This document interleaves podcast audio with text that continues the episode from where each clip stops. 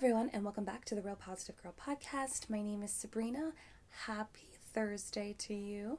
I hope that you are having a great day, um, especially if your day has just started. I hope that you're able to get it off on the right foot and everything just works together um, for everything that you need to get done. You know, you're able to have the mindset and the strength to be able to get past any problems or setbacks that may come to you.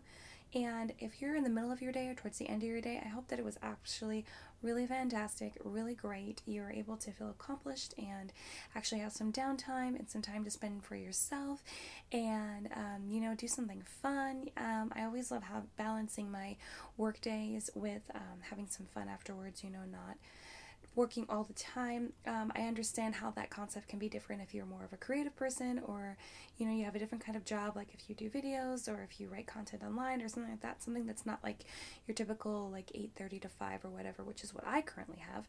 Um, and I understand like you will just be able to um, work for a couple hours and then do something fun and be able to jump in and out of that mindset, which I hope that someday I have something like that. That would be absolutely fantastic. But anyway, that is a tangent I need to back away from. But um, yeah, if you're in the middle or towards the end of your day, I hope that your that your day was great. And if it wasn't, I hope that you take the five minute um, reset time that I always talk about to just reset, reboot, come back to baseline, figure out what you can do to make the day um, smooth for the rest of the time. You know, be able to problem solve whatever did get in your way to continue on for a good day for the rest of the day or for the next day.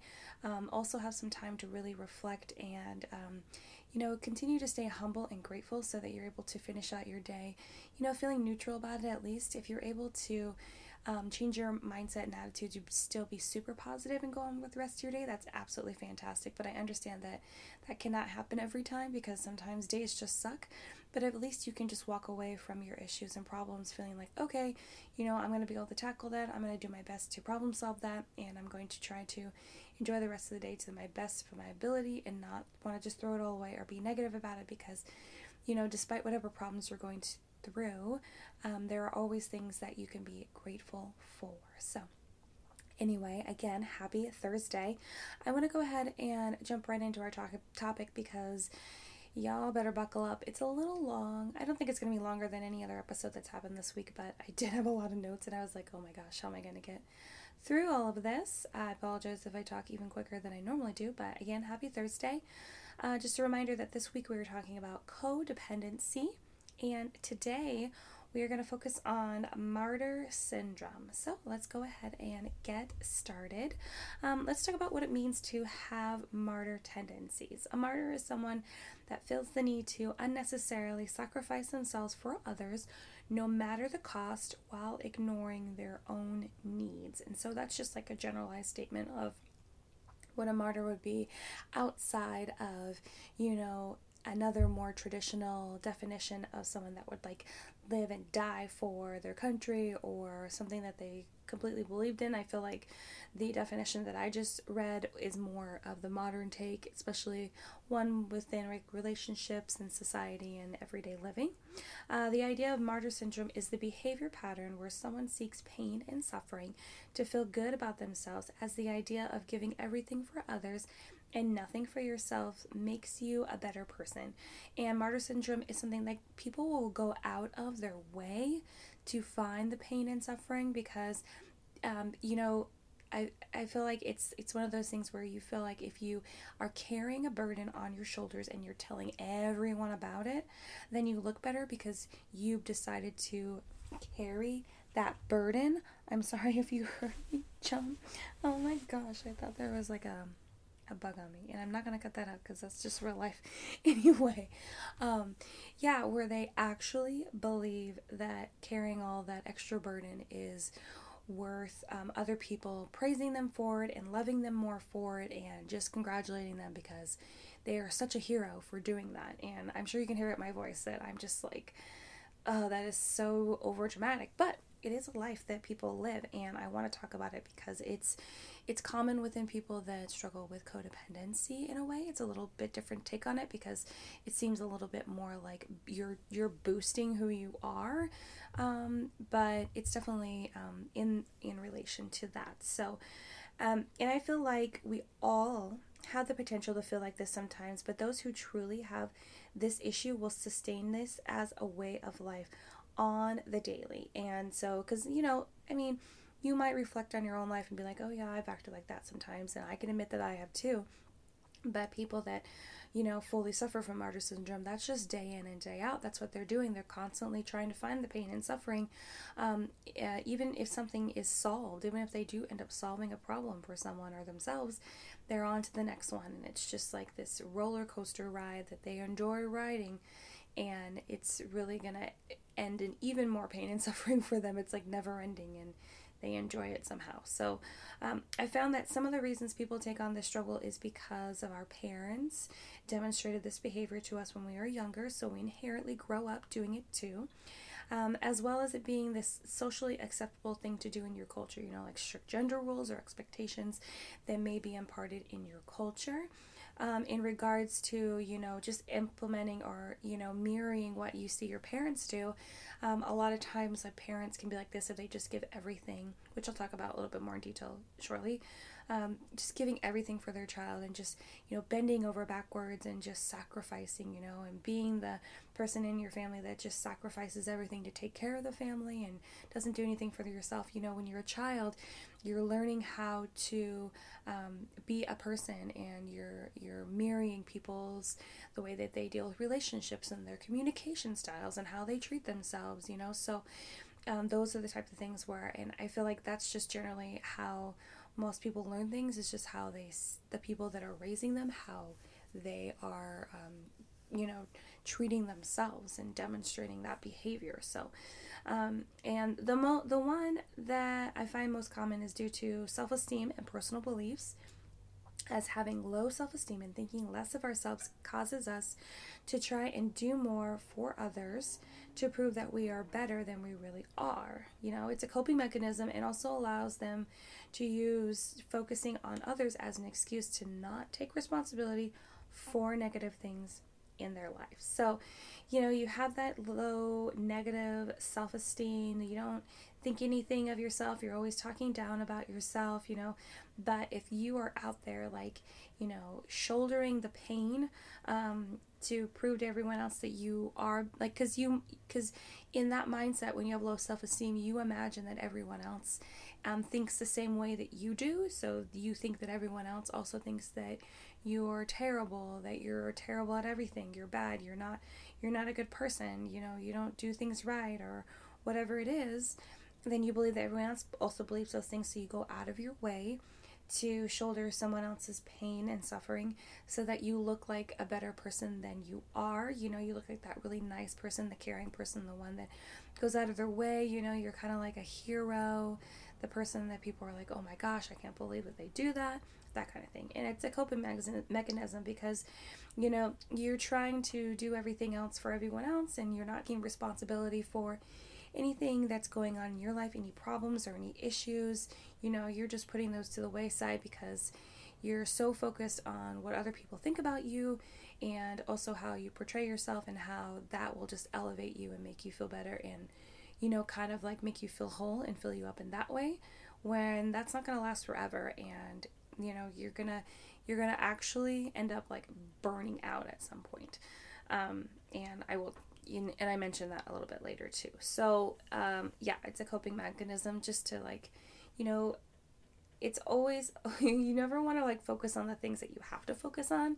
You never want to do that. You never want to like look your own personal pain in the face and deal with it, because it's it's much harder than just, you know, taking on someone else's problems, because they're not directly yours, so you can do whatever you feel is best and not completely feel the entire weight of that, you know, because and you and you look like like you look so golden because you like stepped in and you're like that white knight on the horse just coming in and trying to save the day kind of thing.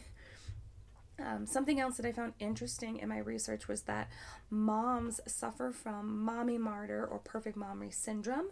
Um, this obviously has more to with doing everything for the sake of your child, like taking on all the chores because you don't want to impose any of that work on them, um, not making any time for yourself, putting your husband second to your child, and believing that giving your child everything they want is your duty. Um, and I just wanted to mention this one because I know a lot of women could relate to martyr mom symptoms, maybe more than the generalized breakdown I'm about to do.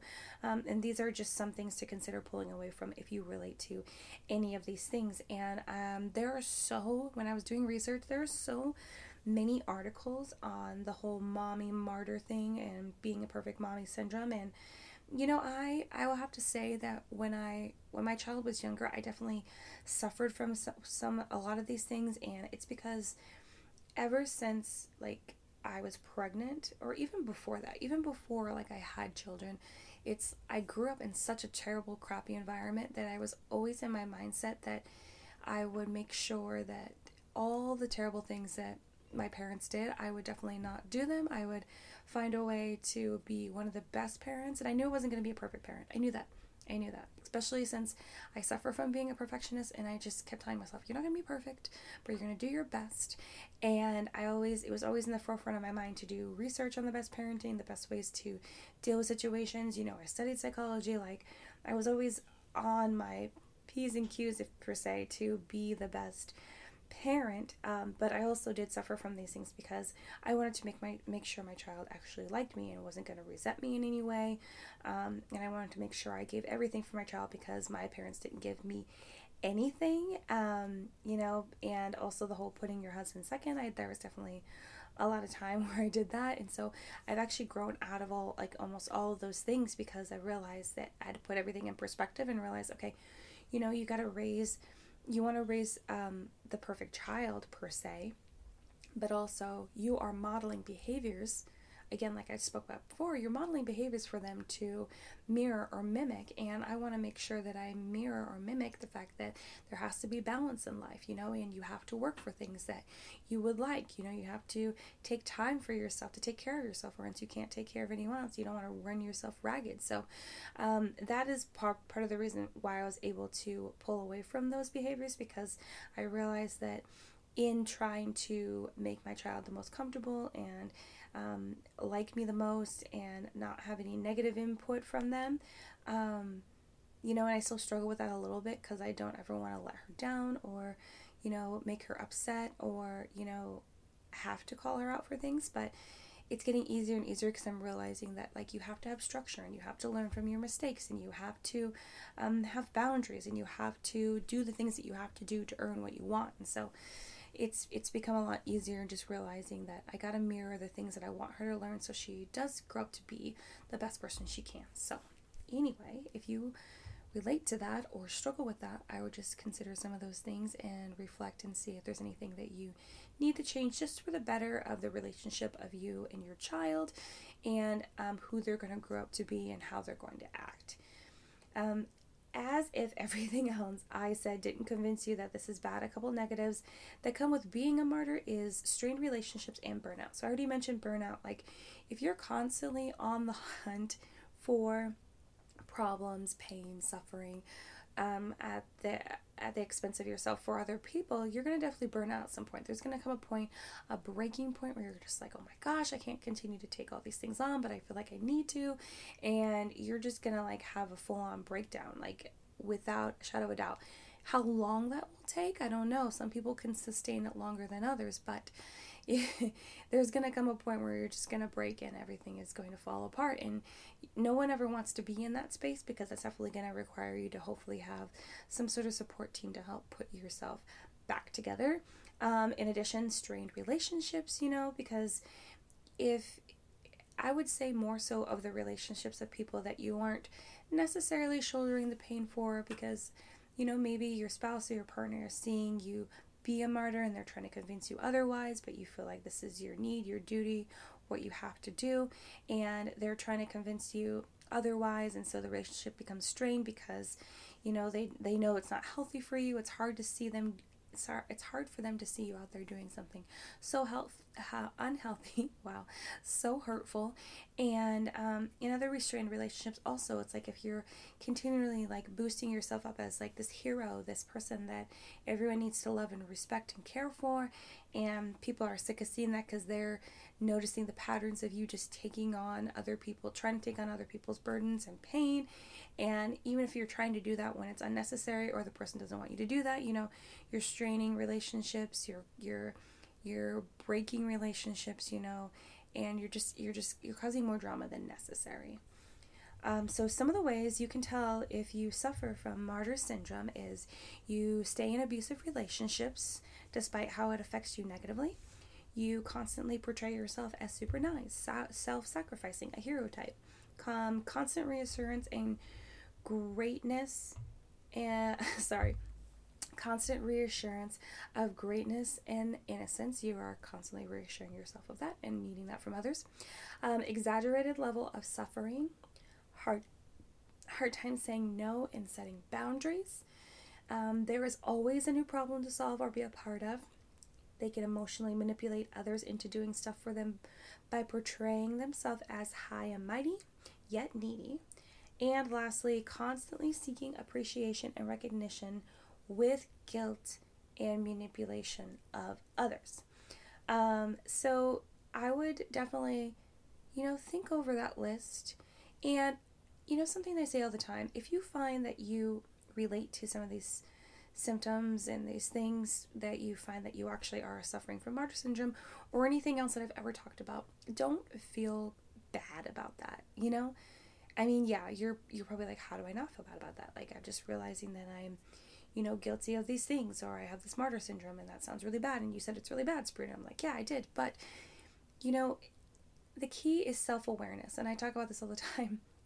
Self-awareness is like the key to life, because if you are aware of what's going on, how you're acting, how that's affecting others, and how that's affecting your own personal mental wellness, and you're able to actually step back, reflect, and, you know, work on making those changes, however slowly it comes, that is still better than still continuing with those negative behaviors and making your life even worse without realizing that you're making it worse. So I just want you to know that it's okay. It's okay to, you know, discover that you are, you know, you are suffering from these things and you didn't fully realize that. You didn't actually take a step back to, to, to realize what was happening, how you were acting, despite anyone telling you that, because, you know, no one's ever going to do anything until they're ready to do it. You know, we can be out there encouraging people, loving people. I can be out here, you know, talking about these things all the time and talking about ways for you to break these habits and, you know, be able to live your best life and be your best self. But until you're actually ready to do that and take that on and take those steps on your own,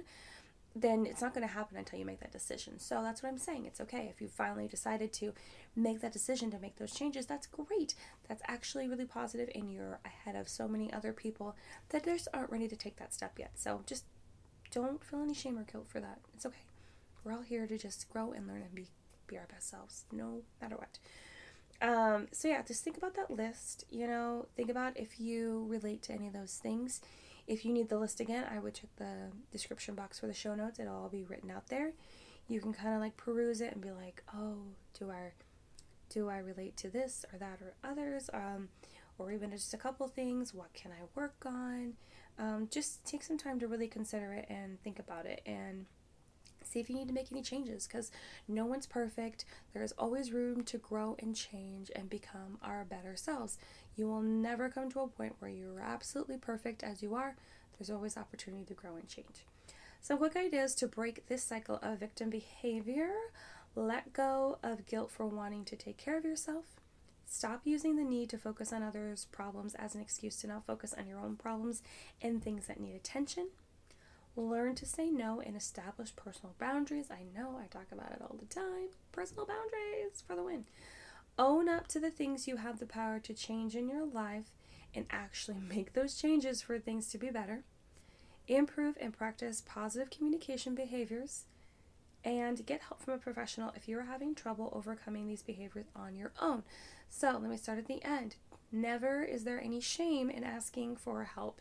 So whether that's asking your friends, your spouse, partner, um, other people in your life that you look up to, like a mentor or a coach, or if you really feel like you need to go into counseling to get help, even for a temporary period, do not feel any shame in doing that, because there's nothing wrong with that. It actually shows so much strength for you to take those next steps, because you you just know that you need it, and that is the best thing that you could ever do. Um, so I just wanted to start there because I feel like it's such an important point for you to make every single time. Um, and some other things. Yeah, let go of guilt and wanting to take care of yourself. There shouldn't be any guilt for that, ever. Um, don't use other people's problems as an excuse to, like, glaze over your own. Again, establish personal boundaries. It'll be like the, one of the best things you ever do in your life if you haven't done it yet. Learn to say no to things, especially when you want to say no. And learn to say no even when you want to say yes, because you know that you just can't handle it, you know? Just take the time to really evaluate what's best for you and stop forcefully implementing pain on yourself just to look better, because you'll look better if you're just healthier, just in general. If your mental wellness is on point, you'll look better. Um, just let me end with this thought. Just remember that it is not selfish to focus and do things for yourself. Doing so will equip you to help others after you spend the time helping yourself first. So that's like an age-old quote, however way you want to spin it. You know, you can't help others until you help yourself first. And it's not selfish to help yourself first, because you have to be equipped. You have to be ready and prepared to help everyone else with whatever they're going through. But you can't do that if you haven't helped yourself, because you're going to burn out, you're going to run out of steam, you're going to not be prepared with the strong mindset and um, mental wellness that you would need to actually, you know, help someone shoulder a burden, help someone problem solve, help someone figure out how to get out of the pain and trouble that they're in, you know? And you want to be strong enough that you don't, you know, fully take on all that pain as as if it was yours. I understand that that can happen sometimes, especially if you're an empath, but you want to be able to, you know, create the boundaries to not let it go so far and to not use that as excuses to not deal with whatever's going on in your life. You gotta put yourself first so that you can help other people. And you want to mirror that behavior, because Um, especially if you have children, you want to mirror that behavior so they can take, they can learn to take care of themselves first without just giving their all to others and not having anything left for yourself. So I am going to close out the episode right there. Wow. We've been uh, recording for a while. So I hope this was, I hope you're still here. I hope you're still listening.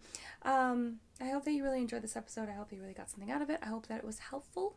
I apologize for it being a little bit longer. I told you in the beginning it wasn't going to be longer than the other ones, yet here it is, longer than the other ones. But I did tell you to buckle up because it's a longer one. So anyway, uh, happy Thursday. Um, again, thank you for listening to the Real Positive Girl podcast. I am Sabrina. I hope that you really enjoyed this episode. If you know someone else that would really enjoy it, please, I encourage you to share it with them. If you have any questions on this episode, feel free to send me an email. My email is in the description box, along with all the notes for the show and where to find me on Instagram. Thank you again for joining me. Until next time, I hope you come back for tomorrow's episode, which will close out this week, and it'll talk about how to, um, you know, pull away from the struggles of being a codependent person. Um, but until then, I will see you guys next time. Bye.